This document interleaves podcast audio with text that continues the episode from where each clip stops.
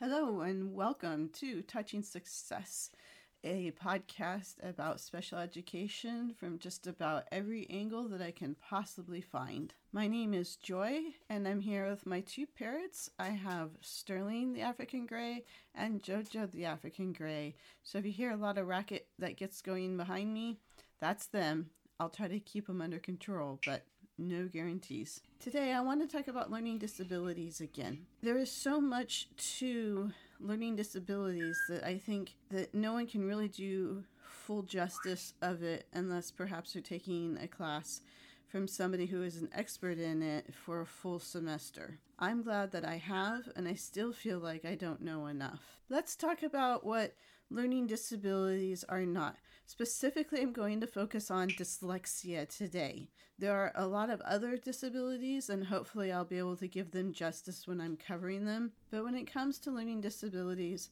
I've spent the most amount of my time learning about dyslexia and different ways to intervene for the child. Right now, I'm not going to really talk about ways to intervene. Right now, I just want to talk about the different aspects of how people see dyslexia, what it is and what it is not. I'm going to start with what it is not. A lot of people have a lot of different misconceptions of dyslexia, and some are good because it does help get the kid tested when they need to be, but some are not so good because it's not what the child needs. So, one of the primary things you're going to hear people say is, Oh, my child is reversing their letters. Well, there's two things behind that. One of those things is that if it's within the first two years of learning to write, then them reversing their letters, that's okay. That's normal. It's perfectly normal. However, if you get to within three, four, five years and they're still reversing, now you're looking at something that's going on. But it doesn't mean it's dyslexia. It does mean dysgraphia. So it's another one of those tricky words. Dys tends to be the not working right, it's broken and then graphia like graphics. So they're reversing what they're seeing or they're reversing it, trying to get it onto paper. So that's dysgraphia, and a lot, if not most, children with dyslexia do have dysgraphia, but it's not 100% certain. It's not necessarily a trait to worry about for that. However, I would still get the child tested. Another myth is that all kids with dyslexia have ADD or ADHD, which is attention deficit disorder or attention deficit hyperactive disorder, which are two things that, again, a lot of kids with dyslexia do have, but it is not a guarantee that they have it. So do not assume if your child has been diagnosed with those two things or one of those two things, your child automatically has dyslexia. I've seen and I've worked with kids who don't have dyslexia but do have a diagnosis of attention deficit disorder. Another sort of myth, and I dislike this one the most, is that kids who have dyslexia have low intelligence, that many are not very bright, that the reason they can't read very well is just because they're not quote unquote smart. That's a myth. A lot of people with dyslexia are extremely bright, are very gifted, and sometimes gifted in many areas in ways that people without dyslexia are not gifted. So we like our kids who have dyslexia to fill in the holes that those of us who don't have it can't do. It actually also shows how bright they are if we're not catching them until third, fourth, fifth grade. It means they're smart and intelligent enough to figure out how to manipulate the system to not be caught. Again, the reason why I think all kids should be tested kindergarten, first grade level to make sure with a very simple test to see if they show any symptoms at all of having dyslexia. Another myth I've just run into once or twice, which seems kind of silly, is that some people think that having dyslexia is contagious. I don't know why they think that. It's not like there's any data to even begin to back that up, but it is there and so just to keep an eye out for it if you have kids with dyslexia in your classroom and family members who might feel a little bit off-putting of having their kids near this child with dyslexia another myth is only a few people have it only a few kids only one in a hundred one in 200 have it it's actually not true at all it's actually about give or take one in five children one in five adults have dyslexia. The thing is, is it comes in kind of five stages. And stages one and two are fairly light, and those are the kids who usually get away through all of school without having any kind of accommodation or testing to check that they have it. And then you have the kids that are level five, which are the kids who just seem to have such a big struggle. It almost seems like they'll never learn to read.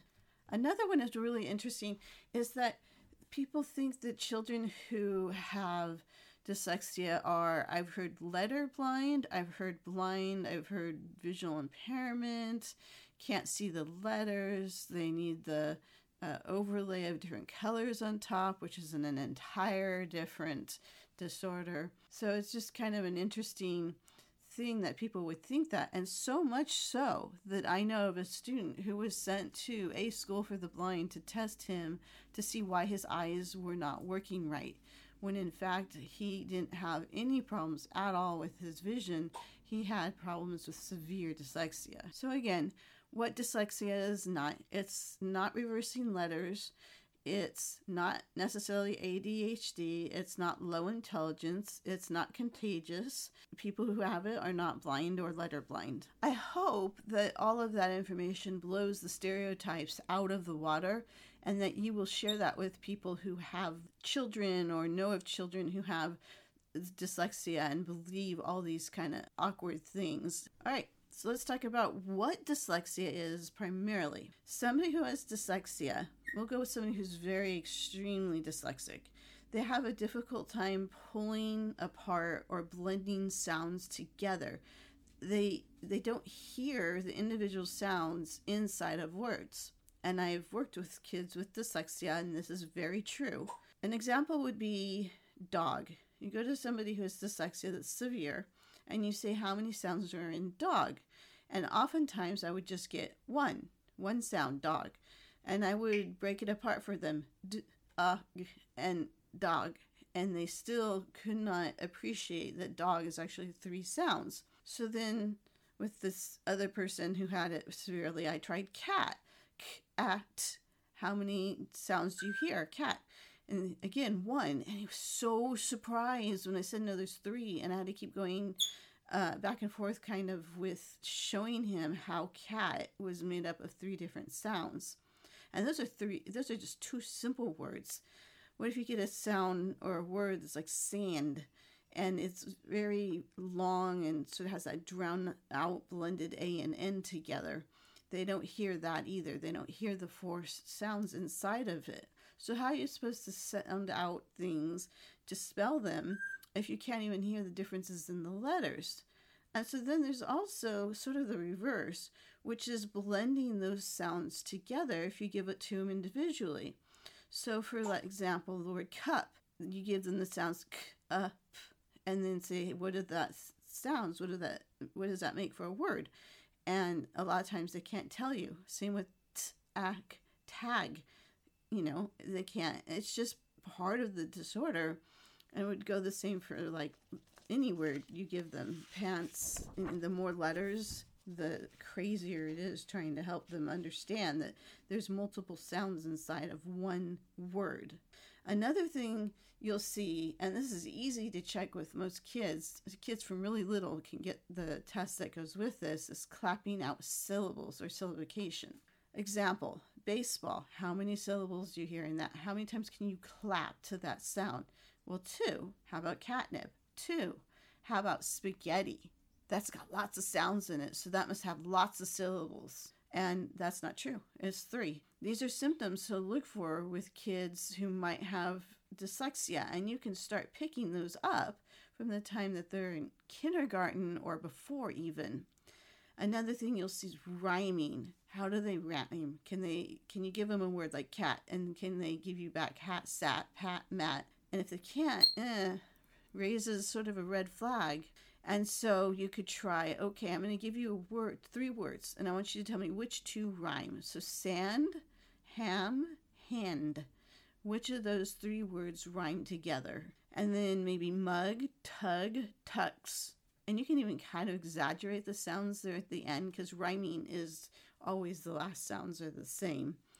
And can they put that together? Or dog, log, fog, stuck. that's a huge thing as well that you can catch early on because kids start playing with rhyming words when they are in late uh, um, sorry late preschool to early kindergarten it's a it's a developmental step. And kids who are struggling with dyslexia they can't go through that developmental step. It's just too hard for them. And i mentioned earlier about how dyslexia has five levels.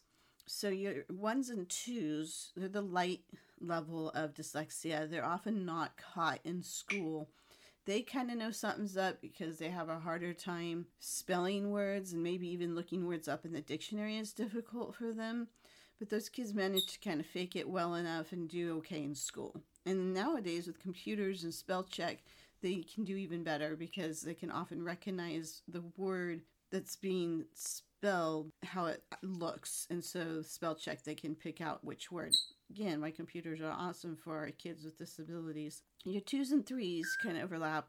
They tend to get cut in a lot of ways. They get extra attention in their work, reading and spelling and writing, but not necessarily the right kind of attention to fully overcome or to intervene against the dyslexic symptoms and you get the fours and the fives and these guys they're they're the more severe ones especially your fives fives you'll be showing them two words at a time and they can't even pick out the two words. And I've seen this. I've, I've worked with a child who um, came to me to learn to read better and they thought maybe large print would help. So I was doing these large print uh, spelling cards with simple words cat, dog, hat, mat, things like that. And he couldn't recognize one word for another and i literally got down so i only had two cards that i was showing him one and then the other and then the other. He couldn't recognize them and he couldn't spell them and he couldn't read them. I mean this kid was so severe with dyslexia that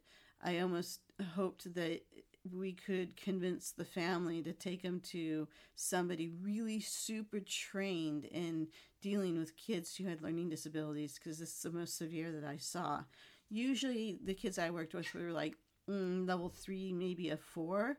And the fours, again, they're a little bit harder, but the intervention's a little bit easier if you know what you're doing. The other kids that kind of get caught are those kids that don't have your classic symptoms that people think they should have the ADHD, the dysgraphia, things like that. They, the people will see that they're struggling with reading, or sometimes even with the kids that are more severe, and you'll hear things like, ah, oh, she'll catch up. She's just a little confused right now, or he's just a letter blind. That'll go away. And that is not true. You do not outgrow dyslexia. So if you think you have dyslexia, you have not and you will not outgrow it. You may find good ways of compensating for it, but you won't ever get rid of it. However, you can get intervention through a variety of methods to try to help you out if you really want it. But it would help you write better, to help you read faster. So it's something I would recommend if you really do struggle with spelling and reading. And speaking on getting caught as an adult, What's really super important is that with children, we do intervene as young as we can. If you catch them in your kindergarten years or the first grade years, and you do a really good, effective intervention with those children, it could be that the dyslexia is only a minor issue for them. Maybe the more severe kids will need a longer amount of support time to get them to that point, but I do believe that with the right program, these kids can go on to live a productive and happy life and not really struggle too much with a skill that is absolutely necessary to get places in this country. So, again, it's one in five kids. That means if you have a class of 30 kids, you got six in there that probably have some level of dyslexia, which is why it's really important to test these kids. And you can do it in about 10 minutes. There's a couple tests online, they're totally free, and it's really easy to implement. The kids don't mind it, they think it's kind of fun. Unless they really struggle with it, then they might actually give up and walk away from you. Then, if you find these kids that have dyslexia, you can refer them to further testing either through the school district, depending on how that works out in your district, or you can refer them on to specialists outside of a school district that also does testing. Now, those specialists will most likely charge you some money, but you can find some really good ones through online services.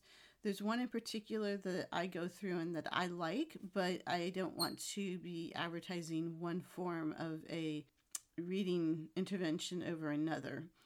I will say that in general, I believe that an Orton Gillingham method is going to be your best bet. I've had the most luck with it. I've had luck with it with kids that nobody else was able to make it work. So I know it does work. And here's another crazy thing about dyslexia if a child has it, at least one of the parents has it. And it can be so mild that neither one of you notice it, but it doesn't matter. You still have it. And you yourself might benefit from getting yourself some help with learning to read or spell better. And then you can also help your child. So I think it's a good deal all the way around. But yeah, one of the kids' parents is going to have dyslexia. So you might want to go through the list of symptoms and see for yourself, oh, yeah, I dealt with those problems too. You might be that person who has the dyslexia that you passed on to your child. And it's not an evil or a bad thing you passed on, it's just part of the way the genetics are made up. And luckily, thanks to Orton and Gillingham, there are a variety of methods based on their work that work efficiently, and you yourself can get help with that. It's up to you. It's entirely up to you. But the, I've seen somebody who would not work with me on helping improve, and this person was a level five and I kept saying, if you're willing to meet with me twice a week, I can get you up and spelling better. I can get you reading faster. All those things that he would complain about that he couldn't do very well, I could have intervened, but he chooses not to, and that's a choice. But I hope you choose to go find somebody. There are lots of people outside of school districts that work with everybody from kindergartens to whatever age they decide is comfortable for them to work with. I know for myself, if someone wants to get assistance with their dyslexia with my training, I have no problems working with any age group that wants to come my way. All right, admittedly, that was a short plug for touching success and hopefully getting more uh, students to work in my program. Okay, so now what are the consequences when we don't catch dyslexia at an early age or even at all? There's quite a few, and I'm just going to name some of them. They tend to drop out of school earlier than their peers. And can you blame them? By the time you get to high school, there's so much reading and writing and researching and all the kind of work you expect kids to be learning. And here's a kid who just is struggling to put the word dog together and cat together and faking it doesn't happen anymore because the teachers are expecting really high quality work. And think about the self esteem issues that go with that and the self worth. You're spending all this time and you're trying so hard to do the work and to keep up with your peers and to get praised, and instead you're turning in work as hard as you can do, but then you get it back and it's all zeros and underlined in red and try harder and check your spelling. And maybe you are checking your spelling, but as far as you're concerned, it looks right. I mean, how do you know if you can't hear the sounds inside of the words? So think about that. That's a big deal. That is a huge deal. And then low employment. If you're not reading very well, people aren't going to be hiring you very well. I mean, even just creating a resume is going to be very difficult for you. So we got to get in there, catch these kids before they get to this age. And then the other thing, probably starting third grade, maybe, maybe about that, they start getting teased. They get called the dumb kid and other words that I won't repeat here, but they get ragged on by their peers as is having all these problems, well, again, that's going to hit their self esteem. And after a while, they just shut down. They're not even learning anymore. They just shut down and sit there. I have to be here. It's torture totally torture and I can't do anything about it. So I'm just going to sit here and daydream. And maybe that's why some kids you catch drawing all the time. I'm not sure on that one. And a lot of these kids, they just give up on things. They give up on things and other things in reading and writing really, really easily, or they have a behavior issue to try to hide what's going on with them. And I have had a student who she got so frustrated one time she threw what she had in her hand at me. Not acceptable behavior, but once I put all the pieces together that was going on, that she was really dealing with dyslexia and she was tired of feeling like she failed everything, then I realized, oh, I need to intervene with this and start working with her. And it was difficult because she was so used to failing. She didn't trust me that she could do what I was presenting to her. And we admittedly didn't get very far in the program, but I do think we got far enough into it that her spelling at least became readable. You know, it's very phonetic, but it was readable. And as when she got to me before, she would put consonants all together and no vowels. She wasn't hearing the vowel in the middle of the word, especially get that L and the R. We call them the tricky letters because they mess the vowel sounds up. So, what are the consequences when we do catch it, especially when we catch it early because we're doing the right thing and checking all the kids, all the kids in the classroom as they come into the classroom? Grab two of them early from recess if you can, test them, send them back to recess. That's how fast that it can go. I mean, given you're just looking at a broad picture of the symptoms, but you'll catch some of the more severe kids that way. And if you'd waited for a while into the school year, you might go, oh my gosh, that's why this child never spells a single word correctly. And then now you know what you can do, and it's awesome. Okay, so what about the kids that do get caught and they get caught early on, get the intervention in there? Well, they pretty much grew up the same as their peers, and that's what we want. Now, some of the kids with the more severe version of it, they're going to take longer in intervention time, and you know that's okay. But we definitely want to keep a closer eye on those kids as they go through school and make sure they're getting support in dealing with self esteem and being teased and all the things that cause our kids to drop out of school early because we want to keep them. And there are so many accommodations you can do with these kids, you know, like books on tape. Uh, they're with good memory. There are positives for our students who have dyslexia like spatial. They understand a spatial sense of the world and can do things that way that a lot of us can't do. Like I know one person who can literally uh, draw something that he sees as if he's seen it from the opposite side of the object. Not many people can do that. Some, but not many. And there's other positives as well. Very creative imaginations, very creative.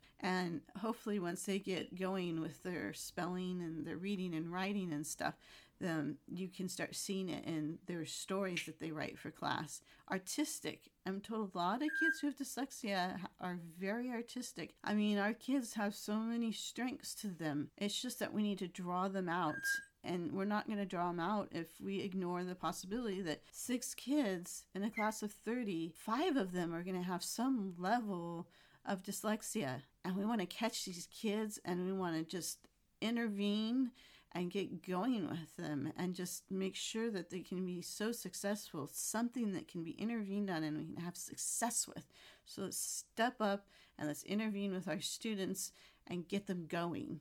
Well, as you can see, I have a bit of passion towards trying to catch kids with disabilities so that we can intervene with them. I do realize that I spent quite a bit of time promoting the Orton Gillingham method, in addition to there are other methods you can look at. I just happen to particularly feel that that one has a lot of research that shows how successful it is, but there are other programs I have not been exposed to. So, anyway, go check those out too. Don't just rely on one person's word, research what is there. And anyway, so that's it for today. I will keep researching and looking into how I can show and talk about learning disabilities, and hopefully, we'll be able to present you with more information in the future.